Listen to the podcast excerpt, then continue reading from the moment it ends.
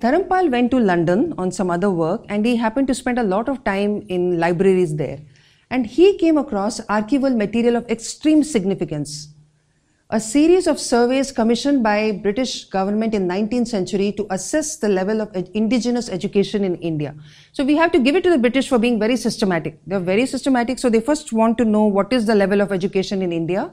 So they conducted a series of surveys in Madras Presidency, Bengal Presidency, Punjab, various parts of India. And they also documented it. What did they find? They found that every village in India had a Pathshala. And there were 100,000 Pathshalas in Bihar and Bengal alone. So just imagine, it's mind boggling. One Pathshala in every village. And what was taught in those Pathshalas?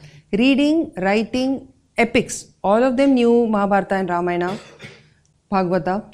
Arithmetic was taught, was very compulsory, and literacy was very high. Very few illiterates existed. They, they knew their language. If they were in uh, Andhra, they knew Telugu. If they were in Tamil Nadu, they knew Tamil.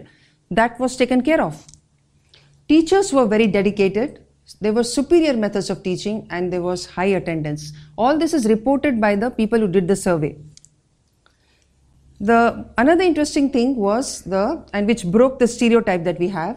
In a large number of schools, Shudras were in majority while the Brahmins and Vaisyas with Vaishyas were in minority. Uh, um, so, so for example, he found that he's given percentages. You know, in some schools, 70% were Shudras. In some schools, 50% were Shudras. In some schools, there were a number of girls. Like in Kerala, there were many schools which had girls, plenty of girls.